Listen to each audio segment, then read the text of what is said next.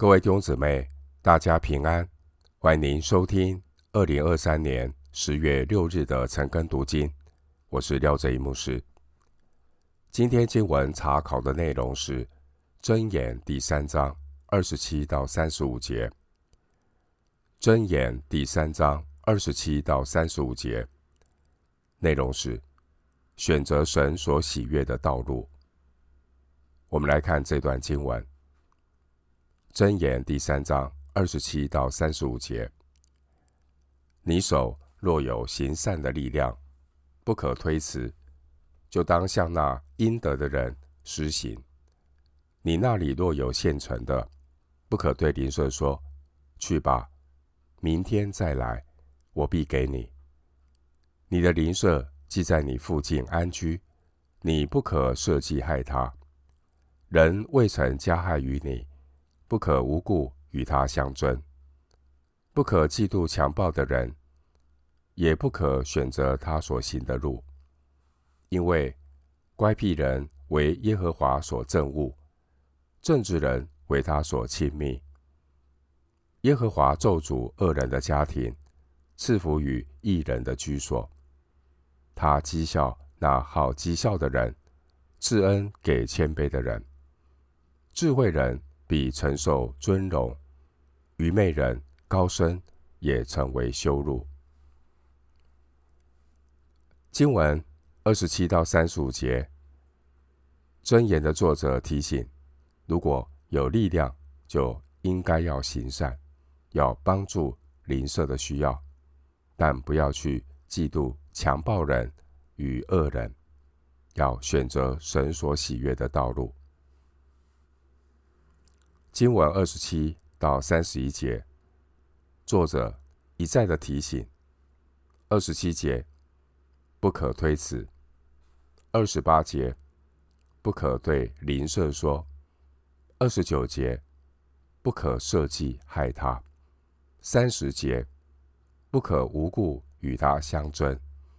31节，不可嫉妒强暴的人，不可选择他所行的路。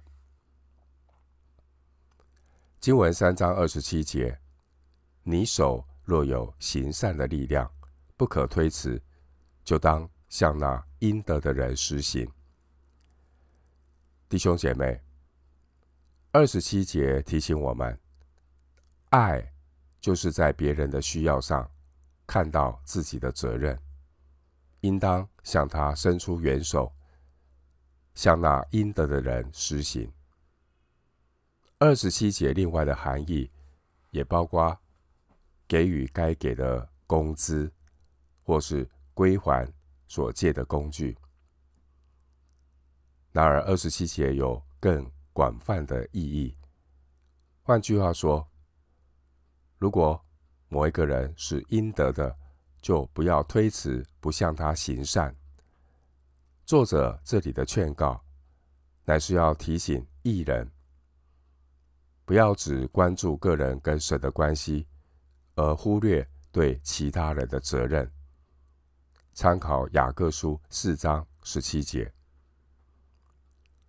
经文3章28节，如果你今天帮助邻舍的需要，就不要拖延到明天。有人曾经问耶稣，谁是我的邻舍呢？任何一个人当他的需要可以从我这里得到帮助，他就是我的邻舍。我的邻舍需要什么呢？除了生活上的帮助，现代人最大的需要就是心灵的需要。你周遭的邻舍，他们需要听救恩的好消息。圣灵如果感动你向人做见证，就要立刻去做，不要消灭圣灵的感动。经文3章29节，你的邻舍既在你附近安居，你不可设计害他。害人之心不可有。与邻舍的冲突往往会引发互相报复的行动，彼此怀疑，失去信任的心。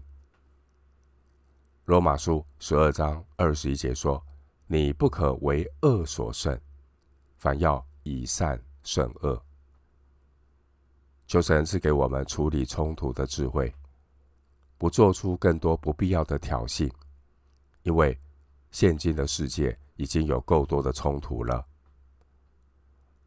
经文3章31节到32节，3章的31节到32节，不可嫉妒强暴的人，也不可选择他所行的路，因为乖僻人为耶和华所憎恶，正直人为他所亲密。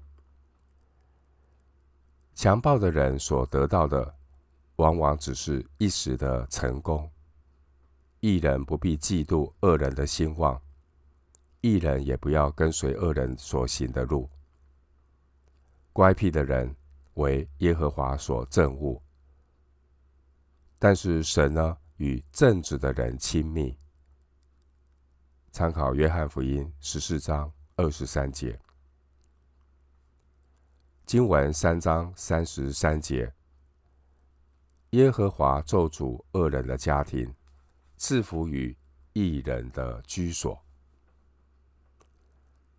33节谈到耶和华的咒诅和赐福，咒诅和赐福全在于人的一念之间所做的选择。咒诅的黑云盘旋在恶人的家庭之上，神喜悦的阳光却照在义人的居所。经文3章34节，他讥笑那好讥笑的人，赐恩给谦卑的人。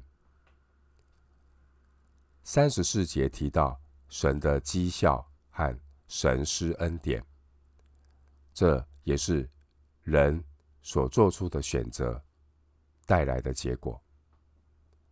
神讥笑那好讥笑的人，神却赐恩给谦卑的人。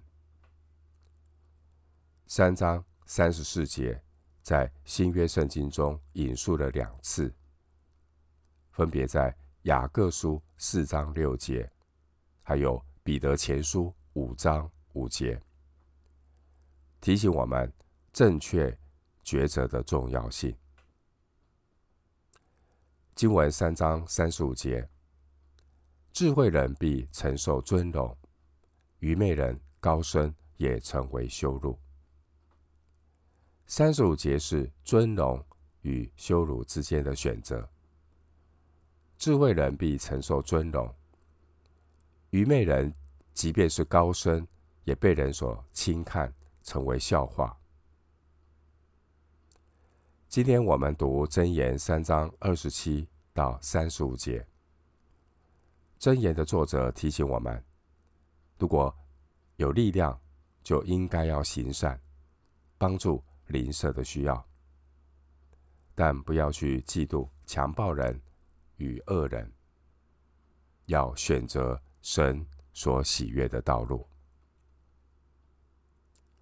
我们今天经文查考就进行到这里，愿主的恩惠平安与你同在。